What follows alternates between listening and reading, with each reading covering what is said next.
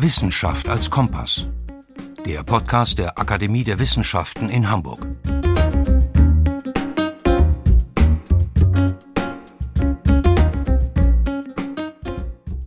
Berühmt ist sie und bis heute viel besucht. Die antike Stadt Pompeji an der Westküste Italiens gelegen, in Kampanien am Golf von Neapel, am Fuße des Vesuvs. Und der Ausbruch dieses Vulkans sorgte 79 nach Christi dafür, dass die Stadt verschüttet und zugleich unter der Vulkanasche konserviert wurde. Pompeji ist eine der am besten erhaltenen Ruinenstädte der Antike und ist deshalb ein wichtiger Ort für die wissenschaftliche Forschung, insbesondere für die klassische Archäologie. Eine ausgewiesene Kennerin von Pompeji und überhaupt der Leben Lebenswelten im antiken Italien ist Professor Dr. Annette Haug. Herzlich willkommen. Ich freue mich, dass Sie da sind. Sie sind an der Christian-Albrechts-Universität zu Kiel Lehrstuhlinhaberin für klassische Archäologie am Institut für klassische Altertumskunde und seit 2017 Mitglied der Akademie der Wissenschaften in Hamburg. In dieser Folge unseres Podcasts sind Sie vorrangig zu Gast als Projektleiterin eines Forschungsvorhabens, das der Europäische Forschungsrat finanziert hat. Das Forschungsprojekt ist seit Ende September 2022 abgeschlossen. Der Titel lautet Dekorative Prinzipien der späten Republik und frühen Kaiserzeit in Italien. Und wir wollen insbesondere sprechen über eines der Teilprojekte. In dessen Mittelpunkt stand das Thema Wohnen im spätrepublikanischen Italien. Sie haben sich hier unter anderem intensiv mit Dekorräumen in pompeianischen Stadthäusern befasst. Und da insbesondere mit Fragen nach der ästhetischen und semantischen Relevanz von Architektur und Bildern sowie den Wechselbeziehungen untereinander. Zentral ist für sie dabei auch die Frage, wie haben der antike Betrachter, die antike Betrachterin die Räume wahrgenommen. Mein Name ist Dagmar Penzlin. Ich bin Referentin für digitale Kommunikation an der Akademie der Wissenschaften in Hamburg und ich begrüße Sie sehr herzlich. Schön, dass Sie uns zuhören und schön, Frau Professor Haug, dass wir mehr erfahren über Ihre Forschungsarbeit. Wohnen im spätrepublikanischen Italien. Also wir sprechen hier über die Zeit ab dem ausgehenden zweiten Jahrhundert vor Christi. Was meint, was umfasst der Begriff Dekor, geschrieben mit C? Erstmal grundsätzlich mit Blick auf diese Zeit und klar in Abgrenzung auch zu dem, was wir heute Deko nennen. Ja, der lateinische Terminus Dekor oder eben Decorum meint die Angemessenheit von Gestaltung. Das kann die angemessene Kleidung für eine Veranstaltung sein, das kann der angemessene Redestil für eine bestimmte Situation sein, es kann eben auch die angemessene Gestaltung des Lebensambientes sein. Und für diese Angemessenheit Architektonische Gestaltung ist unsere erste Quelle der antike Architekturtheoretiker Vitruv. Und was heißt jetzt für ihn Angemessenheit? Angemessenheit heißt, dass das einzelne Gestaltungselement, beispielsweise ein Kapitell, zur gesamten Architektur passen soll. Angemessenheit heißt auch, dass Architektur sich auf den Naturraum beziehen soll, dass beispielsweise Fenster zur richtigen Seite, zum Beispiel nach Süden hin geöffnet sein sollen. Und Angemessenheit heißt auch, dass Gestaltung aber auch auf die praktischen und sozialen Erfordernisse und Bedürfnisse Bezug nehmen soll. Dekor ist also im Unterschied zu heute nichts Oberflächliches, sondern bezeichnet die Vorstellung von ästhetischen, semantischen und funktionalen Gestaltungsprinzipien. Dieses Konzept hat dann auch Konsequenzen für meine eigene Forschungsfrage, denn zum einen sollen Gestaltungsformen wie Architektur oder Mosaiken eben nicht isoliert betrachtet werden, sondern in ihrem Zusammenhang, so wie Vitruv es auch empfiehlt. Und zum anderen sollen Gestaltungsformen in ihrem Handlungskontext analysiert werden, um eben diese Passung von Gestaltung und Handlung untersuchen zu können. Genau, Sie erwähnen Vitruv und dessen Regeln für die Angemessenheit. Hat er die festgelegt oder worauf fußen die? Vitruv steht in einer langen Tradition der Diskussion um Angemessenheit. Und diese Tradition wurzelt letztlich im griechischen Kontext. Dort ist von Prepon als Angemessenheit die Rede. Exemplifiziert wird es bei Sokrates nicht an Architektur, sondern an einem Küchengerät am Quirl Ich habe unter uns gesprochen und inoffiziell im Übrigen seine Frau Xantippe in Verdacht, dass sie ihm da etwas Instruktionen erteilt hat. Und ein solcher Quirl solle eben, um schön zu sein, nicht aus Gold bestehen, sondern aus Olivenholz, um die Speisen in adäquater, Sie sehen, angemessener Weise zu aromatisieren. Ah ja, okay. Und darauf hat sich äh, Vitruv bezogen und es war einfach in der Zeit wichtig, dass es diese Regeln gab, als auch ja, Distinktionsmöglichkeit, also dass man zu einer gewissen Gruppe, zu einer gewissen Klasse gehört hat. Kann man das so weit fassen? Dieses Prinzip der Angemessenheit ist für verschiedenste Lebensbereiche ausformuliert worden, von den antiken Rhetorikern beispielsweise. Ich sage das vorhin ganz kurz, für die Frage, welcher Redestil für eine bestimmte Redesituation passend sei, um eben die Zuhörer in bestimmter Weise affizieren zu können. Es hat allerdings auch eine soziale Dimension, weil man von einem Senator ein entsprechendes adäquates, einer sozialen Rolle adäquates Auftreten erwarten würde. Und entsprechender Spott wurde in der Römischen Republik über Emporkömmlinge ausgegossen, die sich eben über dem, was ihnen eigentlich zusteht, ausschließlich aufgrund ihrer finanziellen Möglichkeiten bestimmte Verhaltensformen aneigneten, die ihnen naja, zumindest nach Ansicht der Elite in diese Weise nicht zugestanden hätten. Und jetzt mit Blick auf Ihre Forschungsarbeit und speziell auf äh, diesen Teilaspekt dekorative Prinzipien der späten Republik und frühen Kaiserzeit in Italien und dann eben das nähere Betrachten eben der pompeianischen Stadthäuser und eben die ästhetische und semantische Relevanz in Bezug zu setzen von Architektur und Bildern und die Wechselbeziehungen. Welche Chancen hat Ihnen dieser Forschungsansatz eröffnet? Ja, wenn man mit Dekor einen ganzheitlichen Blick auf Räume entwickelt, dann wird es natürlich möglich, die Orientierungsleistung in den Blick zu nehmen, die Ausstattung auch bietet. Also Dekor als ein Element, das Orientierung stiftet. Und das gilt schon auf einer ganz basalen Ebene, nämlich dass Wahrnehmung strukturiert wird, dass bestimmte Blickachsen entstehen, dass Blickpunkte geschaffen werden, die einen auch emotional affizieren können. Wenn zu Dekor dann Bilder hinzutreten, dann gewinnt diese Orientierungsleistung auch eine semantische Qualität. Also welche Themen werden zum Beispiel jetzt im Haus platziert, welche Kommunikationsanlässe werden dadurch geschaffen, ja, welche Wertewelten werden auf diese Weise auch in ein Haus eingeführt. Und was ist da so eine ganz typische Strategie? Also können Sie das an einem Bildmotiv, wie es platziert ist, im Haus mal auch eben konkreter veranschaulichen, erklären? Ja, besonders beliebt sind in jener Zeit, in der Bilder beliebt werden, da wären wir in der augustischen Zeit tatsächlich erotische Themen. Und diese erotischen Themen liegen in der Sichtachse von Räumen, besonders gerne in Aufenthaltsräumen, sodass sich die Menschen bei ihrem Gelage beispielsweise eben von erotischen Lebenswelten stimulieren lassen, die dann aber ganz unterschiedliche Facetten gewinnen können. Da können Bilder mit verführerischem Potenzial neben diversen Liebesdramen stehen, in denen eben Liebe unerfüllt bleibt. Das heißt, auch verschiedene Komponenten von Liebesgeschichten können in Kontrast zueinander treten. Und diese Untersuchung hat unter anderem eben ergeben, erstens, dass Räume im antiken Haus nicht monofunktional sind, wie wir das jetzt aus dem bürgerlichen Wohnen seit dem 19. Jahrhundert kennen und wie es sich im Übrigen in unserer Zeit gerade wieder auflöst.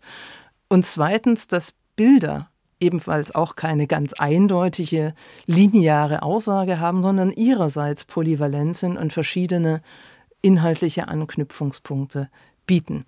Deswegen ist diese ganz klare Passung Funktion gleich Bildthema diese ganz klare Passung funktioniert auf diese Weise nicht. Zugleich kann man aber natürlich thematische Welten beschreiben, mit denen sich antike Menschen in ihrem Haus umgeben. Und das wären in augustischer Zeit insbesondere das große Feld der aphrodisischen und bachischen Themen. Kurz gesprochen, Liebe, Wein, Sex, Gesang, Feste, also Themen des privaten Wohllebens. Und das ist im Kontext der augustischen Zeit wiederum ganz interessant, weil im politischen Rahmen, in der öffentlichen Stadt, ist der Trend ein anderer. August, Augustus selbst hat eine Ehegesetzgebung, eine moralische Gesetzgebung auf den Weg gebracht. Seine äh, Staatskunst zeigt andere Götter, Apollo beispielsweise oder Diana, keusche Götter, Götter, die für das Staatswesen tragend und wichtig sind.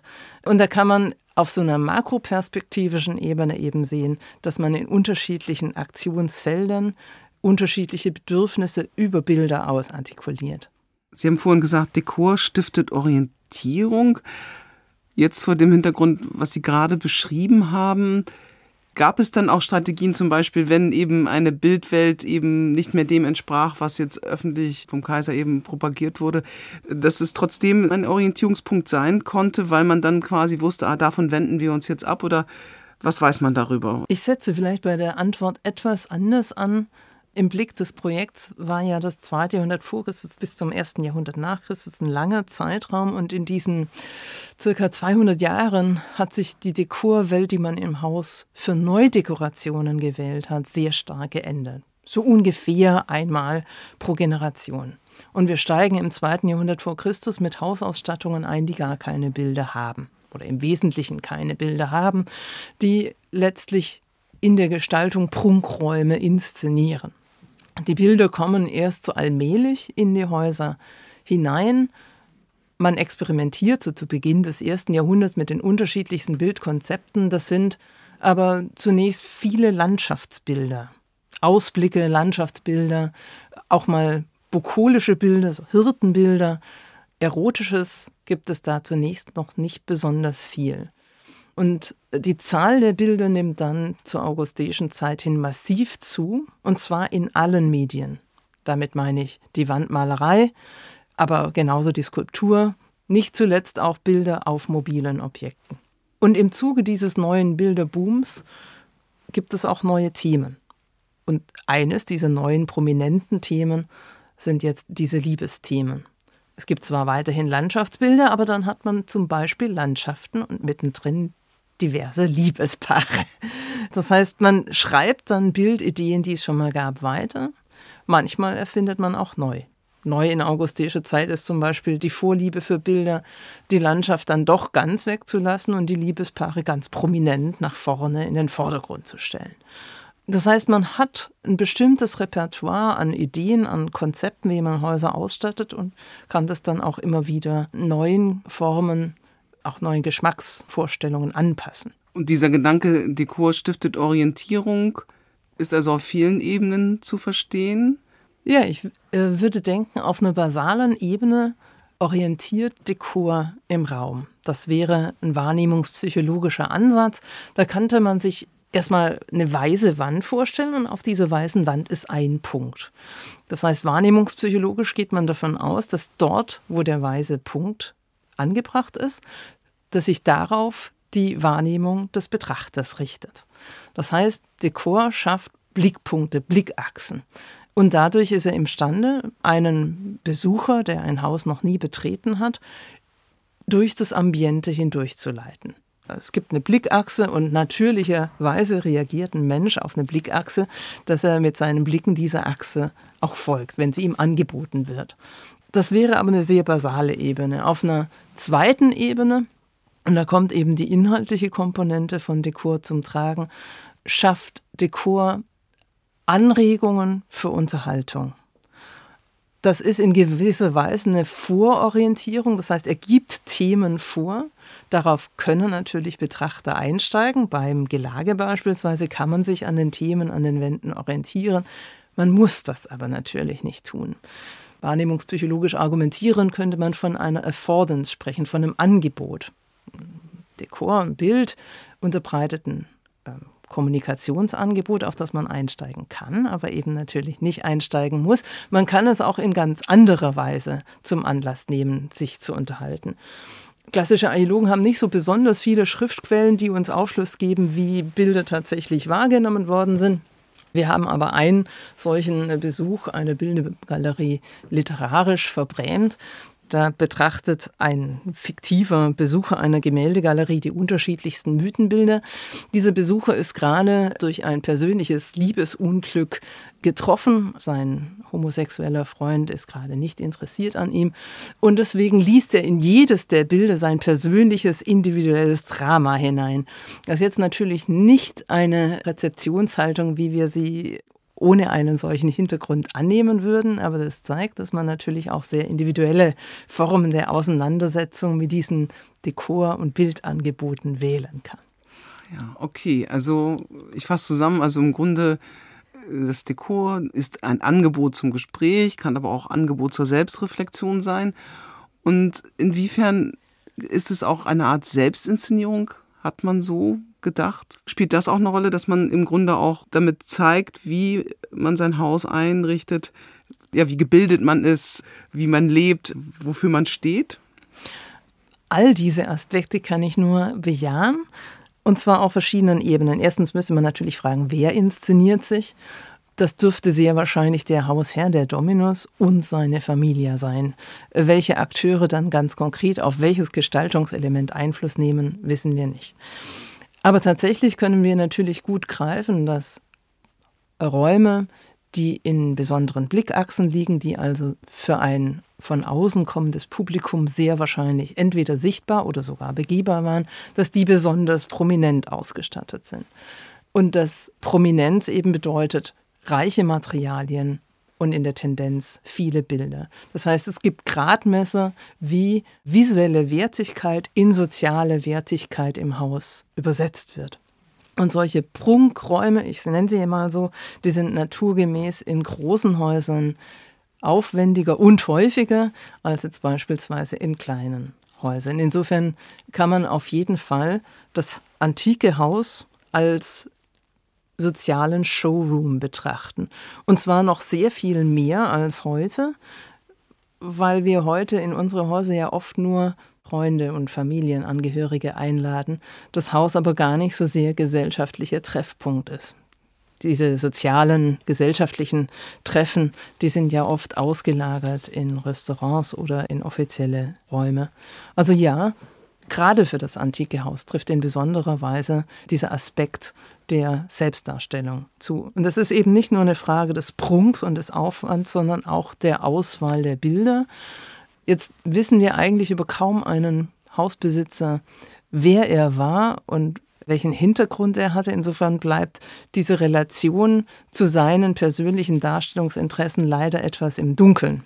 Aber trotzdem kann man natürlich manchmal greifen, dass ein Hausbesitzer besonders exklusive Mythenbilder auswählt, für die es ein bestimmtes Vorwissen braucht, also ein bestimmtes kulturelles Know-how, um sie überhaupt zu verstehen, während andere Hausbesitzer sich eher so auf gängige Liebesszenen fokussieren. Das heißt, zwar gibt es ein Spektrum an Mythenthemen, das immer wieder in Häusern vorkommt, die Hausausstattungen rekurrieren also auf einen Bildervorrat einer urbanen Gesellschaft, ein Bildervorrat, der auch nicht nur in Häusern vorkommt, sondern auch darüber hinaus.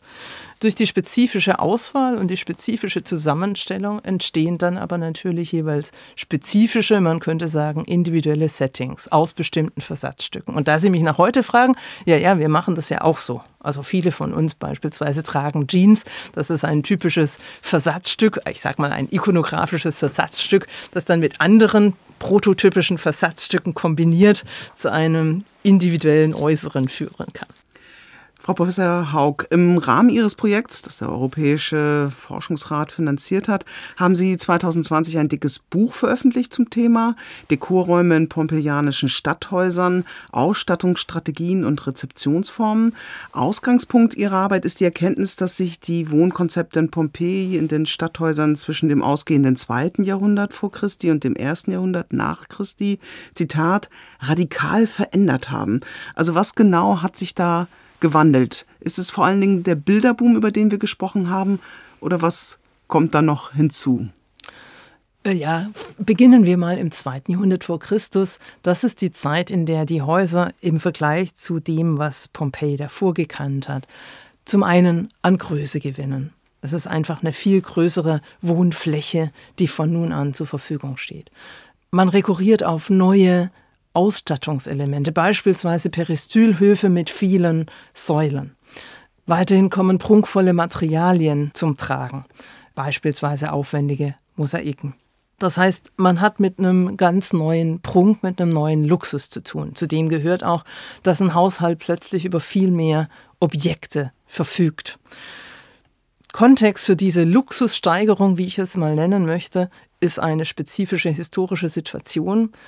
Rom führt Expansionskriege, insbesondere in den östlichen Mittelmeerraum, und im Zuge dieser Kriege kommt ein immenser materieller Reichtum nach Italien, der dann mehr oder minder direkt auch bei der italischen Bevölkerung ankommt und letztlich in ihren Hausausstattungen ankommt. Etwas zeitlich versetzt greifen wir dann in augustischer Zeit diesen immensen Boom an Bildern. Ist jetzt der Umgang mit Bildern, die Häufigkeit von Bildern unmittelbar Ausfluss eines Luxusphänomens? Vielleicht ist da der Zusammenhang nicht ganz so eng. Vielleicht greift das Interesse an Bildern tiefer in ein umfassendes Kommunikationsbedürfnis einer Gesellschaft hinein, das sich eben nicht über Texte artikuliert, sondern das Medium Bild in besonderer Weise favorisiert. Aber eben Augustus, der erste römische Kaiser, hat das ja quasi auch vorgelebt. Also Sie haben ja auch mit konzipiert, kuratiert, äh, diese wunderbare Ausstellung, die gerade in Hamburg lief, im Bucerius Kunstforum von Oktober 2022 bis Januar 2023. Es gibt auch einen tollen Katalog dazu, die Ausstellung Die neuen Bilder des Augustus so hieß die Ausstellung. Ich fand besonders spannend auch eben, dass er wirklich ja auch bewusst eben sein Konterfei auf Münzen hat prägen lassen, so dass wirklich bis in den letzten Zipfel des Landes quasi sein Bild auch im Alltag präsent ist. Also das ist zum Beispiel eine Bildstrategie, derer er sich bedient hat. Was ist dann noch so herausragend und für uns auch nach wie vor faszinierend auch zu betrachten und kennenzulernen? Ich steige vielleicht mit der Antwort nochmal in der späten Republik, also der Zeit, die der augustischen Herrschaft vorausgeht, ein. Und in dieser Zeit ist die politische Landschaft durch Konkurrenz geprägt. Das sind die Bürgerkriege, Pompeius und Caesar sind Namen, die da wahrscheinlich den meisten ein Begriff sind. Und diese Konkurrenz wird militärisch ausgetragen, sie wird aber eben auch durch Bilder ausgetragen. Sie wird ausgetragen durch einen Stiftungswettkampf. Wer stiftet in der Stadt Rom die größten, schönsten, teuersten Gebäude und wer stattet diese Gebäude mit den attraktivsten und wirksamsten Bildern aus. Bilder werden also in einem gewissen Umfang als Propagandamittel entdeckt. Das ist ein problematischer Begriff, weil er durch die NS-Ideologie besetzt ist. Aber Bilder bekommen in dieser Zeit eine politische Funktion, wie sie sie in diesem Umfang bis dahin nicht gehabt haben. Das ist also der Kontext, auf den Augustus aufspringt. Und er steigert diese Bilderwut in ein ungekanntes Maß, weil er neue Strategien hinzunehmen kann. Und andere, die es schon gab, fortführt. Münzen beispielsweise. Cäsar war der Erste, der sein Bild auf Münzen prägte zu Lebzeiten. Diese Idee greift Augustus auf und führt sie fort. Politisch artikuliert er zwar Bescheidenheit als Prinzip, in der Münzprägung ist davon wenig zu sehen. In der späten Republik gab es natürlich auch schon Porträts von lebenden Politikern, die an prominenten Plätzen aufgestellt waren. Auch dieses Bildprinzip greift Augustus auf, aber in einer unfassbar neuen Quantität. Das heißt, wir haben von den republikanischen Politikern zwei mal drei Porträts erhalten. Vielleicht waren es ursprünglich zehn. Bei Augustus müssen wir aber von Zehntausenden Porträts ausgehen, die nicht nur in Rom, sondern dann eben im ganzen Reich den neuen Herrscher präsent gemacht haben. Das setzt eine neue Bildinfrastruktur voraus in Italien beispielsweise neue Materialien. In Norditalien werden die Marmorsteinbrüche von Carrara, also Luni im antiken Italien, erschlossen, die zum ersten Mal große Mengen an Marmor für Marmorstatuen in Italien verfügbar machen. Aber wenn man den Kaiser in all den Bildern wiedererkennen soll, dann braucht es auch eine bestimmte Kopistenindustrie, also eine bestimmte Handwerkerstrategie, damit ein und dasselbe Bild praktisch wiedererkennbar des Kaisers in ganz unterschiedlichen Kontexten gezeigt werden kann. Das Bild des Kaisers erscheint dann auch auf Prunkmedien, sogenannten Kameen. Das sind geschnittene Prunksteine, die natürlich nicht jeder bekommen kann, sondern die man als kostbare Geschenke von Hand zu Hand weiterreicht, wahrscheinlich die Elite des Landes bedient hat und wo man mit besonderen, anspruchsvollen Ikonografien des Kaisers experimentiert. Also wir haben ein weites Feld von verschiedenen Strategien, die nicht alle neu sind, die aber mit Augustus eine neue Qualität und Quantität erlangen. Zurück zu Ihrem Buch. Dekorräume in pompeianischen Stadthäusern, Ausstattungsstrategien und Rezeptionsformen. Das ist übrigens online als Open Access Publikation kostenfrei abrufbar. Den Link finden Sie auch in den Show Notes. Frau Professor Haug, Dekorräume in pompeianischen Stadthäusern, Ausstattungsstrategien und Rezeptionsformen. Sie charakterisieren Ihr Buch als konkrete Materialstudie. Wie sind Sie da vorgegangen? Inwiefern haben Sie vor Ort geforscht, also im archäologischen Park von Pompeji? Ja, Pompeji gehört zu jenen Fundorten der antiken Welt, die am besten beforscht sind. Und für ein Projekt, das eine holistische Herangehensweise an den Zusammenhang von Architektur und Ausstattung verfolgt, heißt es zunächst einmal Literaturstudium. Es handelt sich nicht um ein paar wenige Bücher, sondern wirklich um meterweise Forschungsliteratur, die man lesen und bewältigen und analysieren muss, bevor man weitergehen kann. Die Forschungsfrage nach dem Zusammenhang von Architektur und Dekor, die ist aber so in der Literatur nicht hinterlegt. Und das wiederum erfordert, dass man Literaturstudium und Studium der Befunde vor Ort immer aufeinander beziehen muss. Es sind also tatsächlich zahlreiche Forschungsaufenthalte vor Ort nötig geworden, um diesen Zusammenhang von Architektur und Ausstattung beforschen zu können. Und können Sie da ein Beispiel geben, also wie sich dieser Prozess gestaltet? Eben Forschungsstand, sage ich mal, auf dem Papier und dann wirklich vor Ort und dann mit den eigenen Thesen und Gedanken, Arbeitshypothesen. Also wie ist so ein Prozess? Können Sie das beschreiben, bitte? Nehmen wir eines dieser bekannten Häuser, die sehr gut publiziert sind. Das wäre die Casa del Fauno. Das ist ein sehr großes Haus in Pompeji. Da ist der Grundriss publiziert. Es ist die Chronologie mit den verschiedenen Phasen publiziert. Die Wandgestaltung ist auch publiziert, jeweils in einzelnen Publikationen eben nicht zusammenhängen. Man macht sich also auf der Grundlage der publizierten Daten ein Bild, wie so ein Haus im zweiten Jahrhundert vor Christus ausgesehen haben könnte und welche Blickperspektiven sich beispielsweise vom Eingang ausgeboten haben oder von einem bestimmten Raum aus in einen anderen blickend. Das kann man sich aber nur hypothetisch auf der Grundlage von Grundrissen und einzelnen Fotografien erschließen. Aber verifizieren oder tatsächlich erleben lässt sich das nur im realen Haus, im realen antiken Haus. Erst dann kann einem auch auffallen, aha, die Proportionen des Dekors in einem Raum sind plötzlich ganz andere als im anderen. Die Farbkonstellationen sind ganz andere. Theoretisch hätte man vielleicht auf die Idee auch kommen können, indem man die einzelnen publizierten Daten exakt nebeneinander legt, aber vieles erschließt sich als Zusammenhang eben erst, wenn man es auch im Zusammenhang sieht.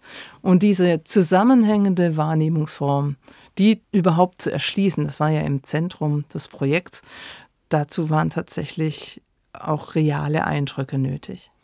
Und können Sie da ein Detail nennen, als Sie in der Casa del Fauno waren, dass Sie eben durch den Vorortbesuch dann auch erst richtig beurteilen konnten, Gerade in Bezug auf diese Ausstattungsform des frühen Hauses, ein sogenannter Wanddekor des ersten Stils, der in Stuck einen Wandaufbau simuliert. In diesem Haus ist mir deutlich geworden, dass die Dimension des Dekors auf die Dimension des realen Raums Bezug nimmt. Das heißt, große Räume bekommen Ausstattungen in großen Quadern und kleine Räume bekommen Ausstattungen in kleinen Quadern. Und dadurch ist der Dekor an der Wand zwar nicht illusionistisch, es sind einfach plane Quader, aber es ergibt sich eine relationale Raumkonstruktion. Das ist mir deutlich geworden, als ich die Räume real im Vergleich anschauen konnte. Und was bedeutete das für die Deutung? Also gerade wo Sie ja diese Wechselbeziehungen zwischen Ästhetik und Semantik herstellen wollen. Also was, was ist da so eine, eine Schlussfolgerung aus diesem Befund?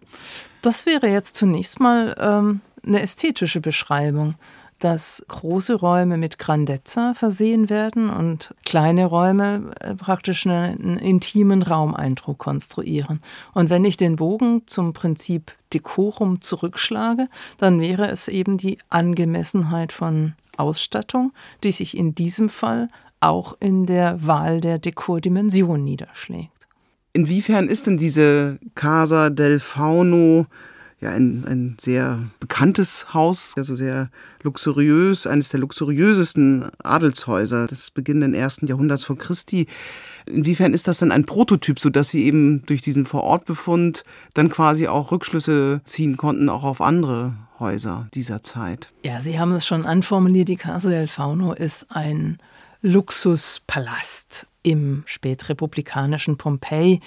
In dieser Hinsicht ist das Haus nicht repräsentativ. Es hat 2400 Quadratmeter, nimmt eine ganze Insula, also einen ganzen Wohnblock ein, verfügt über zwei Peristyle und zwei Atrien. Das ist in dieser Zeit exzeptionell. Und das gilt nicht nur für die Architektur, sondern auch für die Ausstattung. Die Casa del Fauno ist der Ort, wo sich dieses bekannte Alexander-Mosaik befindet.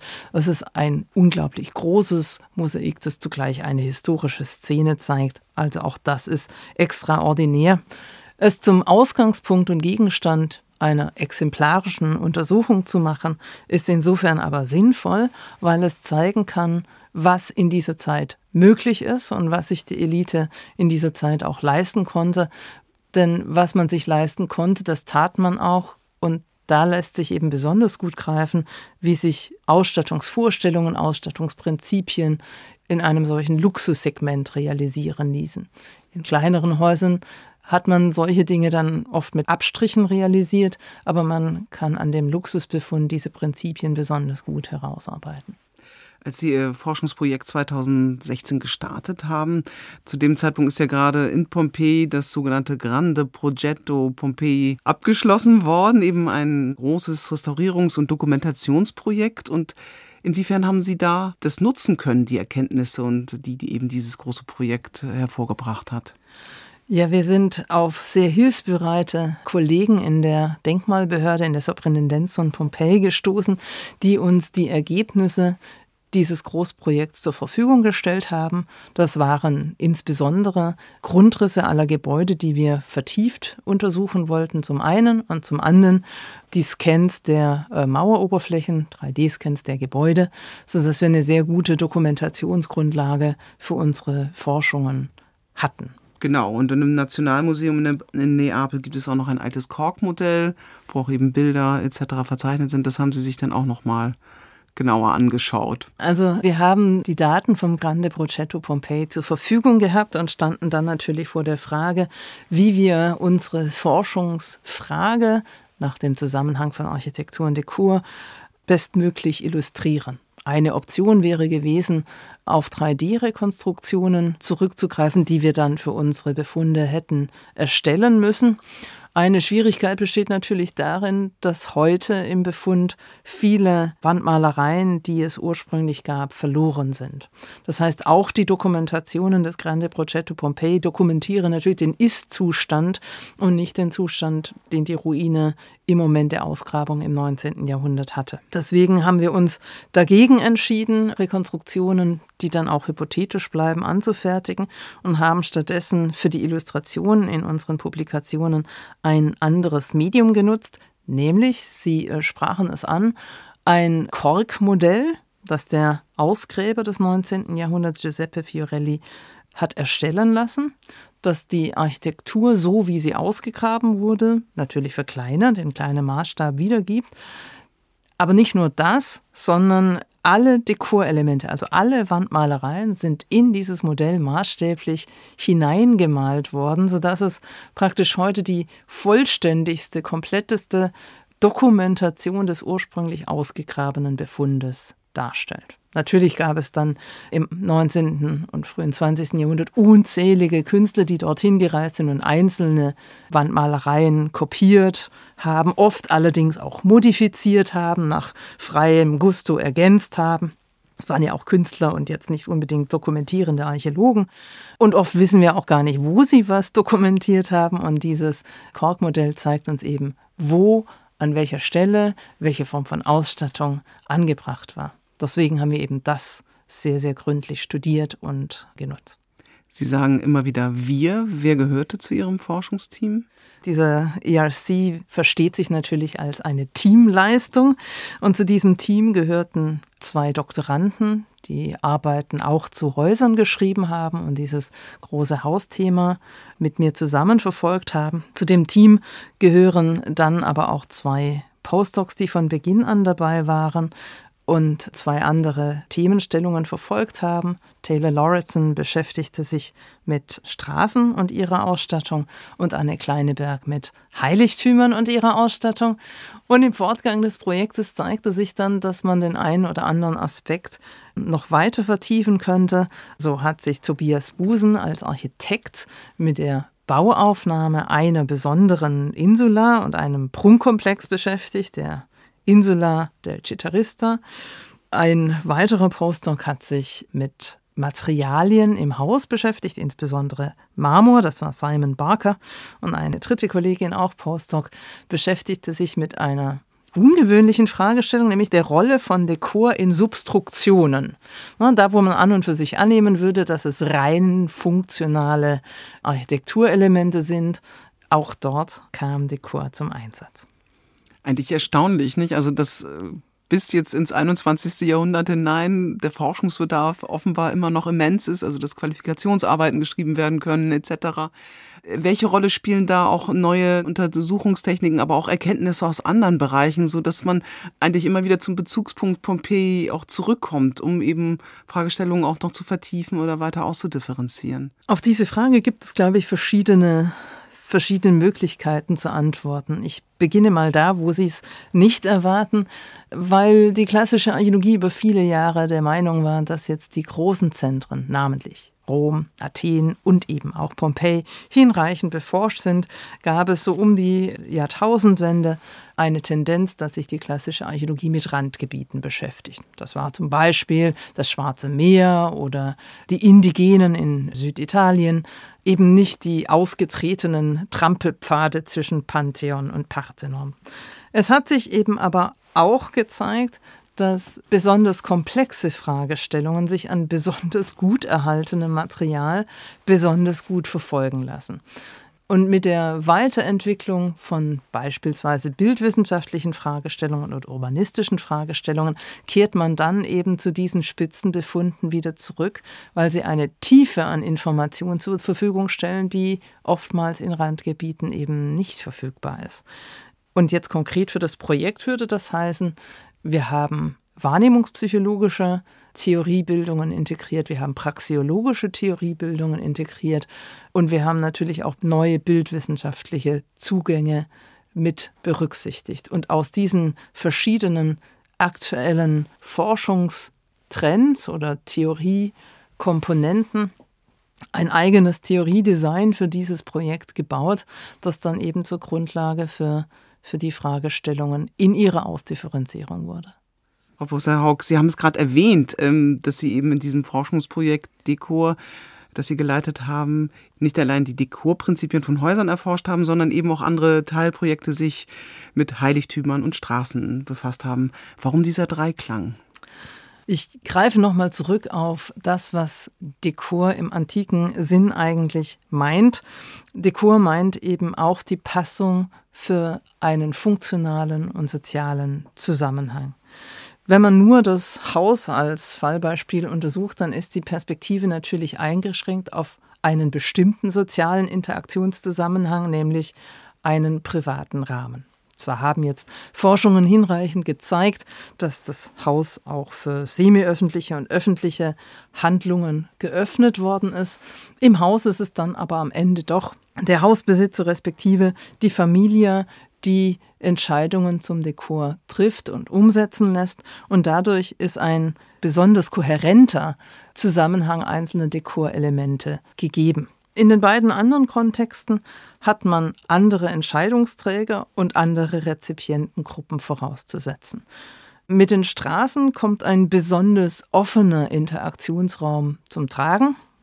Jeder Stadtbewohner, jede Stadtbewohnerin kann sich auf einer Straße nach quasi nach Belieben bewegen. Es gibt also kaum Einschränkungen bei der Nutzung der Straßen. Und gleichzeitig sind Straßen natürlich durch eine Vielfalt von Gestaltungsakteuren bestimmt. Es sind verschiedene Eigentümer der angrenzenden Häuser, die ihre Fassaden gestalten. Diese Eigentümer der angrenzenden Häuser nehmen im Zweifel auch Einfluss auf die Gestaltung des urbanen Mobiliars, beispielsweise Altäre oder auch Brunnen.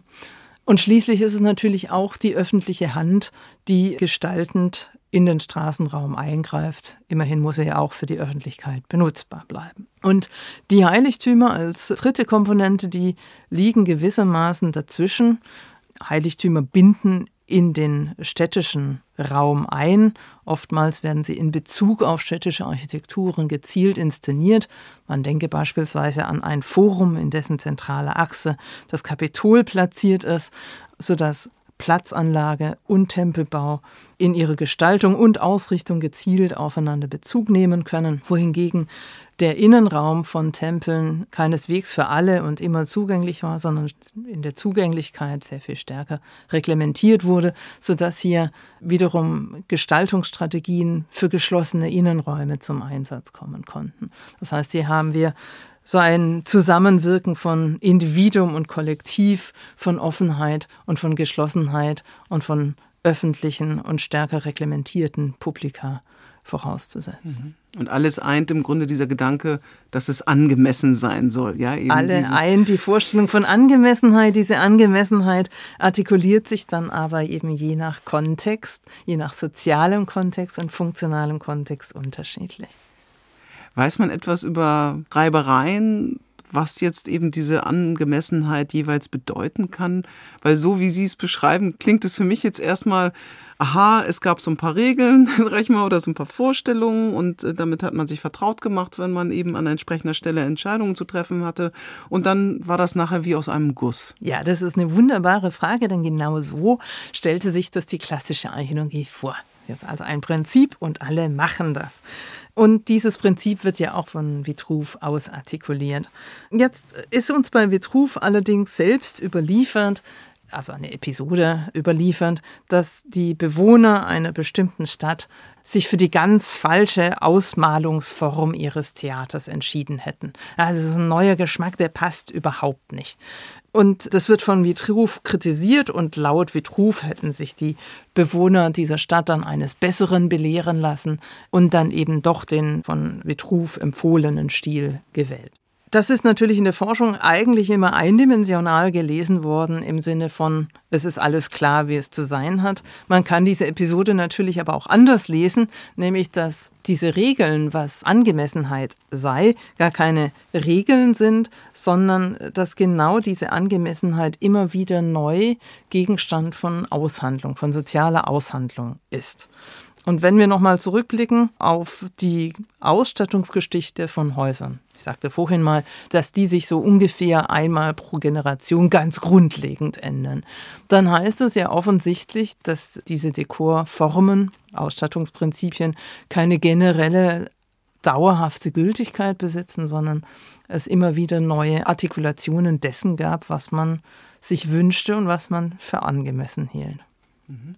Aber ich nehme im Grunde mit, selbst wenn man eben an einer Stelle einen Befund hat, so war eben die Malerei gestaltet. Es ist nicht automatisch sozusagen Ausdruck dessen, was unter Angemessenheit verstanden wurde, sondern es könnte auch sein, dass das gerade auch abwich, ja. Also man müsste immer auch gucken, vergleichen mit anderen oder auch gucken, was hat man eben auch an Quellen, inwiefern darüber auch diskutiert wurde in der Stadtgesellschaft, sage ich mal. Genau, die Methode, um am Ende zu entscheiden, ob Gestaltungsstrategien, die greifbar sind, tatsächlich als angemessen gelten können, sind genau diese beiden. Zum einen würde der Archäologe aus der Masse der erhaltenen Befunde erschließen, was in einer Zeit Common Sense war. Wenn man ein Gestaltungsprinzip, wir mögen die Sichtachse durchs Haus, wenn ein solches Gestaltungsprinzip immer wieder kommt, dann darf man mit ganz gutem Grund annehmen, dass die Gesellschaft das für angemessen hielt. Wenn es Ausstattungselemente in Häusern gibt, die völlig singulär sind oder von einem Standard abweichen, dann kann man hier offensichtlich stärker individuelle Interessen greifen.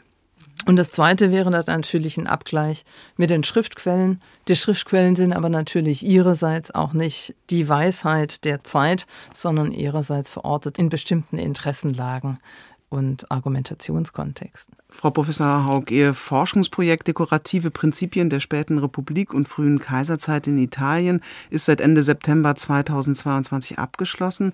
Was ist denn da jetzt zusammenfassend an Wissen und an neuen Sichtweisen entstanden?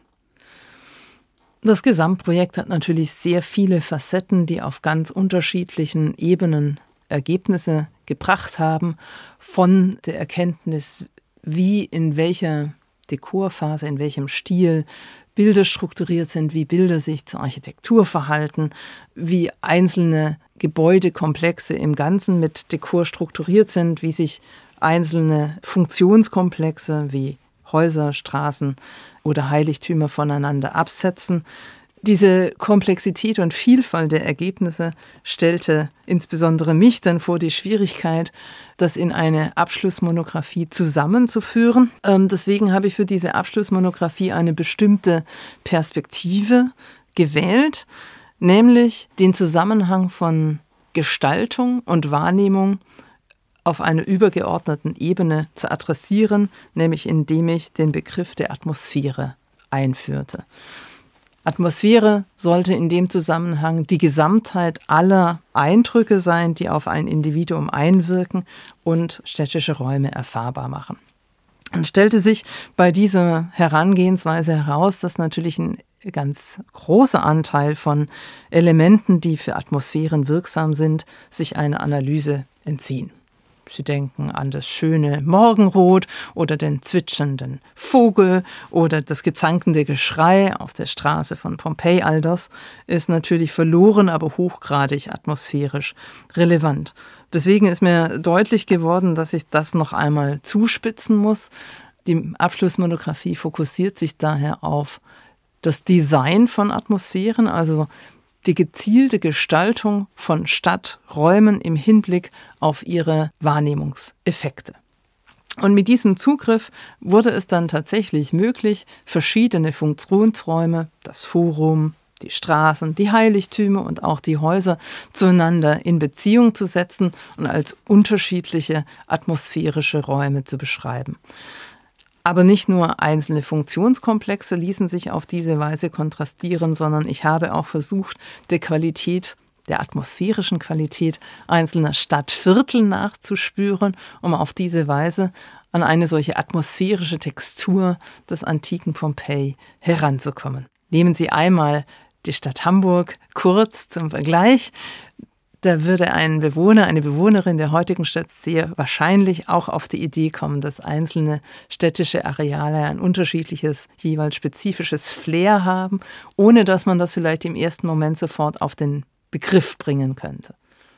Okay, und das lässt sich jetzt eben auf Grundlage eben dieser Forschung herstellen, also dass man im Grunde verschiedene Atmosphären beschreiben kann von Stadtvierteln in Pompeji was muss ich mir da vorstellen? Also gibt es da auch Viertel, wahrscheinlich Namen? Man hat wahrscheinlich alte Stadtkarten, wo das alles benannt ist und Sie sind dann quasi da rein mit Ihren Befunden und haben dann versucht, eine Atmosphäre äh, quasi zu benennen. Oder ist das zu schlecht gedacht? Bedauerlicherweise ist es leider viel komplizierter, denn die Karten, die Sie gerne hätten und ich auch, die gibt es natürlich nicht. Das heißt, ich habe den ausgegrabenen Stadtgrundriss, Pompeji ist zu drei Vierteln, aber nicht vollständig ausgegraben und die archäologischen Befunde, keine weiteren Aussagen von Menschen, was sie wirklich gefühlt oder gedacht haben. Um dann zu Atmosphären zu kommen, ist der nächste methodische Schritt, dass ich Parameter identifizieren muss, die atmosphärisch relevant sind und die einen Gestaltungsaspekt besitzen. Wie gesagt, Temperatur, Geräusche, Gestank kann ich letztlich nur indirekt greifen. Und solche Parameter wären beispielsweise die Offenheit oder Geschlossenheit öffentlicher Räume, eine Platzanlage ist weit und hat viel Platz. Straßen sind in der Regel axial ausgerichtet und schmaler und innerhalb der Straßen lassen sich dann wieder schmale Straßen ohne Geschäfte oder besonders belebte Straßen unterscheiden. Das heißt, solche Parameter setze ich an. Natürlich ausgehend von meinem Projekt auch die Dichte von Ausstattung, von Dekor, die Verwendung bestimmter Materialien. Naheliegenderweise verwendet man Marmor, vor allen Dingen am Forum und sonst natürlich nicht in der Stadt. Die Verfügbarkeit bestimmter Funktionszusammenhänge. Wo in der Stadt sind Thermen? Wenn ich eine Therme in der Nähe habe, ist das Publikum ein anderes, als wenn das nicht der Fall ist. Also solche Parameter werden gezielt erstellt. Dann gibt es eine Analyse des gesamten Stadtraums im Hinblick auf diese Parameter, die sich dann zu Erlebniszonen verdichten. Es ist also wieder ein Zusammenhang, ein Interaktionszusammenhang, in dem Fall dann von Parametern, die die Hypothese stützen, dass es bestimmte atmosphärische Areale gab. Ob das in irgendeiner Weise administrative Stadtviertel waren, weiß ich natürlich nicht und würde mich auch nicht interessieren. Mich würde also mit Blick auf Hamburg nicht interessieren, wo genau die administrativen Grenzen der Schanze verlaufen, sondern mich würde interessieren, wo Menschen, die dieses Viertel, diesen Bereich besuchen, ein Schanzengefühl entwickeln. Sind Sie beim Nachdenken und letztlich auch Kreieren auf wissenschaftlicher Grundlage, also Kreieren von diesen Atmosphären, sind Sie da Pionieren? Also der Begriff der Atmosphäre ist in der Wissenschaft so in den 80er und 90er Jahren eingeführt worden, und zwar im Bereich der Philosophie und innerhalb der Philosophie im Bereich der Phänomenologie. Das heißt, es ging da um die Erschließung, wie der Mensch eigentlich sein Lebensumfeld wahrnimmt. Jetzt können Sie sich vorstellen, dass in Bezug auf eine Forschung, die sich um das gesamtheitliche Erleben, Gestalten und Erleben von Stadträumen dreht, dass da ein solcher Zugriff besonders interessant ist. Für die historische Forschung haben solche Ansätze nur bedingt Konjunktur, weil wir nur bedingt die Quellen dafür haben. Das bedeutet, dass es eben mitunter stärker literarische Konzepte sind, die sich versuchen, an eine bestimmte Atmosphäre anzunähern. Das wäre beispielsweise Patrick Süskins Parfüm, wo eine sehr dichte atmosphärische Beschreibung vorgenommen wird. Auf der anderen Seite sind es natürlich Architekten, die sich in ihren Schriften aktuell besonders intensiv mit diesem Atmosphärenthema beschäftigen, weil sie solche Atmosphären gestalten wollen. Aber die historische Forschung, die tut sich schwer, weil eben so viele Elemente fehlen. Und da kann man vielleicht schon sagen, dass der Zugriff, den ich vorschlage, das gezielte Design urbaner Atmosphären zu untersuchen und das auf gezielte analysierbare Parameter zuzuführen, dass das ein so ich hoffe, ähm, neuer Zugriff ist. Frau Professor Haug, seit 2017 sind Sie Mitglied der Akademie der Wissenschaften in Hamburg. Nach eigener Aussage schätzen Sie besonders an der Akademie die Möglichkeit, im interdisziplinären Austausch ein Fenster in andere Wissenswelten aufzustoßen. Das passt ja sehr gut zu dem, was Sie gerade geschildert haben. Und die dadurch gewonnenen Einsichten für Ihre eigene Arbeit fruchtbar zu machen. An welche konkrete Begegnung mit anderen Akademiemitgliedern haben Sie denn da gedacht, als Sie das formuliert haben? Ja, ein fester Bestandteil der Akademie der Wissenschaften sind die Mitgliederversammlungen mit ihren Vorträgen. Da kommen immer wieder neue Themen zur Sprache, juristische Themen genauso wie ökologische Themen. Jetzt interessieren sich beispielsweise die Archäologien in Kiel insbesondere für das Verhältnis von Mensch und Umwelt. Und da sind natürlich ökologische Ansätze, Umweltschutz, wie sie heute diskutiert werden, von, von ganz großem Interesse. Aber Vielfach hat sich eben ein interessantes Gespräch gar nicht in diesen großen Akademieveranstaltungen im Plenum entzündet, sondern wenn man danach mit einem Glas Wein zusammengestanden hat. Da war jetzt die Corona-Zeit eine schwierige Zeit, weil da gerade diese informelle Interaktion ausgeblieben ist. Aber wir sind ja jetzt wieder auf gutem Wege, uns auch in physischer Präsenz zu treffen. Insofern denke ich, wird es für uns alle wieder ganz neu spannend mit den Kollegen ins, und Kolleginnen ins Gespräch zu kommen. Sie haben ja gleich nach dem Abitur an der Ruprecht-Karls-Universität in Heidelberg mit dem Studium der klassischen Archäologie begonnen. Wie kam es, dass Sie bereits als Abiturientin offenbar wussten, dies ist mein Studiengang? Ja, in der Oberstufe habe ich verschiedene Fächer für mich ventiliert als potenzielle Studienfächer. Dazu gehörten Theologie, aber etwa auch Chemie oder Sprachen, weil ich einfach vielfältige Interessen auch hatte und mit jedem Studienfach hätte sich ja auch ein ganz anderes Berufsfeld erschlossen. Am Ende habe ich mich dafür entschieden, einfach einer langjährigen Neigung, einem langjährigen Interesse zu folgen und es einfach mal zu probieren, trotz aller Unkenrufe, dass ich damit dann bestimmt arbeitslos werden würde. Es ist ein Interesse, das entstanden ist durch vielfältige Reisen, die ich mit meinen Eltern unternommen habe und in dem Zusammenhang die Antiken des Mittelmeerraums eben schon sehr früh kennengelernt habe.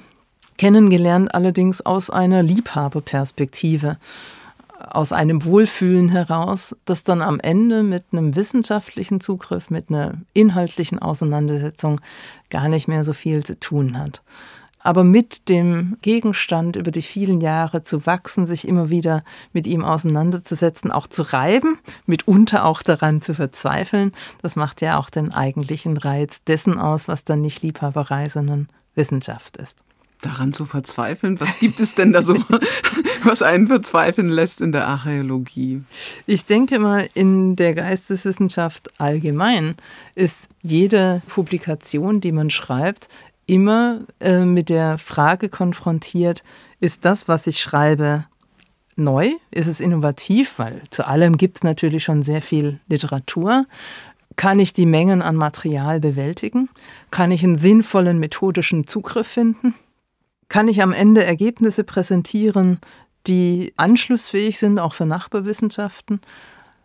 Ich kenne diese Fragen von meinen Kolleginnen und Kollegen. Ich kenne sie insbesondere von Doktorandinnen und Doktoranden, die damit immer sich auch reiben müssen. Also jedes Buch ist ein Vergnügen, aber es ist in manchen Abschnitten auch eine Qual. Ja, es gibt ja diesen großen Journalisten Wolf Schneider, der auch äh, immer gesagt hat, äh, Qualität kommt von Qual in gewisser Weise auch. Also es gilt ja auch im Journalismus in, allen Bereichen, wo man versucht, äh, etwas auf den Punkt zu bringen, etwas Neues zu erfassen. Und wir haben ja jetzt auch einen Eindruck bekommen von dem, was Sie geschildert haben, wie viel Arbeit, wie viel Akribie auch dazu gehört, um dann bei so einem Thema, selbst wenn es ein offenbar vermeintlich bekannter Forschungsgegenstand ist, eben so viele neue Türen aufzu stoßen und auch neue Ideen äh, zu kreieren, eben immer auf Basis von eben guter, herausragender wissenschaftlicher Arbeit. Ja, aber das ist offenbar auch ganz ihre Begabung. Letztlich zeigt ja auch ihr Lebenslauf. Äh, ja ein schneller Einstieg gleich in die Forschung, ja, mit zahlreichen Stipendien und Forschungsaufenthalten, etwa am Deutschen Archäologischen Institut in Rom und an der University of Oxford. Um nur zwei kurze Schlaglichter zu werfen, jetzt sind Sie seit 2012 an der Christian-Albrechts-Universität zu Kiel Lehrstuhlinhaberin für klassische Archäologie am Institut für klassische Altertumskunde und haben jetzt eben dieses große Forschungsprojekt geleitet, neben dem, was eben Ihr Amt eben noch so mit sich bringt. Was steht jetzt auf Ihrer Agenda? Woraufhin nehmen Sie Anlauf? Ja, Im Fußball sagt man, nach dem Spiel ist vor dem Spiel, in der Forschung ist nach dem Projekt vor dem Projekt. Und so haben sich natürlich in den vergangenen Jahren verschiedene Projektideen angesammelt, die zum Teil schon in Umsetzung, Antragstellung oder Vorbereitung sind. Ich greife mal drei Aspekte heraus. Jetzt, äh, vergangenen Freitag, haben wir einen großen Antrag für einen sogenannten Forschungsbau eingereicht. Gemeint ist tatsächlich ein Gebäude mit Wänden und Dach, das eine Forschungsgruppe beherbergen soll. Sein Titel ist Arc Worlds, Archaeological Research Center of Past Lived Worlds. Dieser Forschungsgruppe geht es um Mensch-Umwelt-Interaktionen aus einer interdisziplinären, multidisziplinären Perspektive. Da werden also Geistes- und Naturwissenschaftler und Lebenswissenschaftler einziehen, zusammen mit ihren Laboren und Arbeitsgruppen und dann an gemeinsamen Fragestellungen arbeiten. Zweites Schlaglicht, das mich schon über mehrere Jahre begleitet, ist unser Exzellenzcluster Roots. Dort leite ich einen Forschungsbereich zu Urban Roots, also den Wurzeln urbane Gesellschaften in der Vergangenheit. Auch das ist natürlich stark interdisziplinär verfasst. Diese Exzellenzcluster haben eine Förderung bis 2025, was bedeutet, dass wir im kommenden Jahr natürlich schon den Folgeantrag für die nächste Exzellenzrunde vorbereiten werden. Das werde ich vielleicht nicht in federführender Rolle tun, aber gleichwohl freue ich mich darauf, hier mit meinen Kollegen zusammenzuwirken.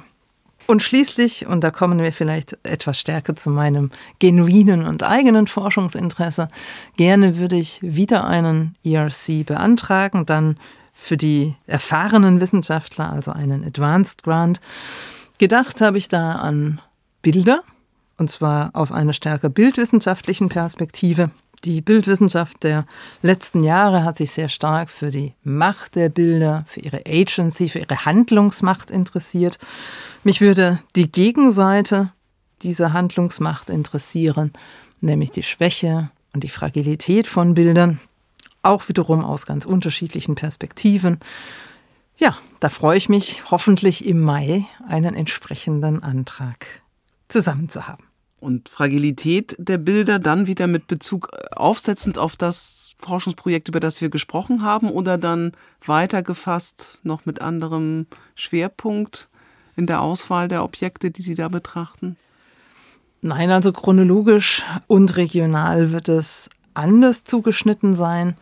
Ich stelle mir gegenwärtig vor, in der griechischen Antike, in der griechischen Klassik anzusetzen und in der Spätantike aufzuhören, um signifikante Bildphänomene herauszugreifen und auch der Frage nachzuspüren, ob bestimmte Bildqualitäten ontologische Bildqualitäten sind oder wenigstens solche, die die gesamte Antike Bestand haben oder ob man beispielsweise in Bezug auf Macht und Schwäche von Bildern bestimmte Phasen unterscheiden kann und dadurch eine Historisierung von Bildphänomenen vornehmen könnte.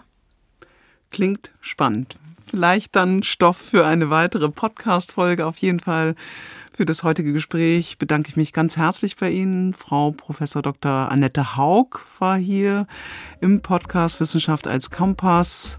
Sie ist Lehrstuhlinhaberin für klassische Archäologie am Institut für klassische Altertumskunde der Christian Albrechts Universität zu Kiel.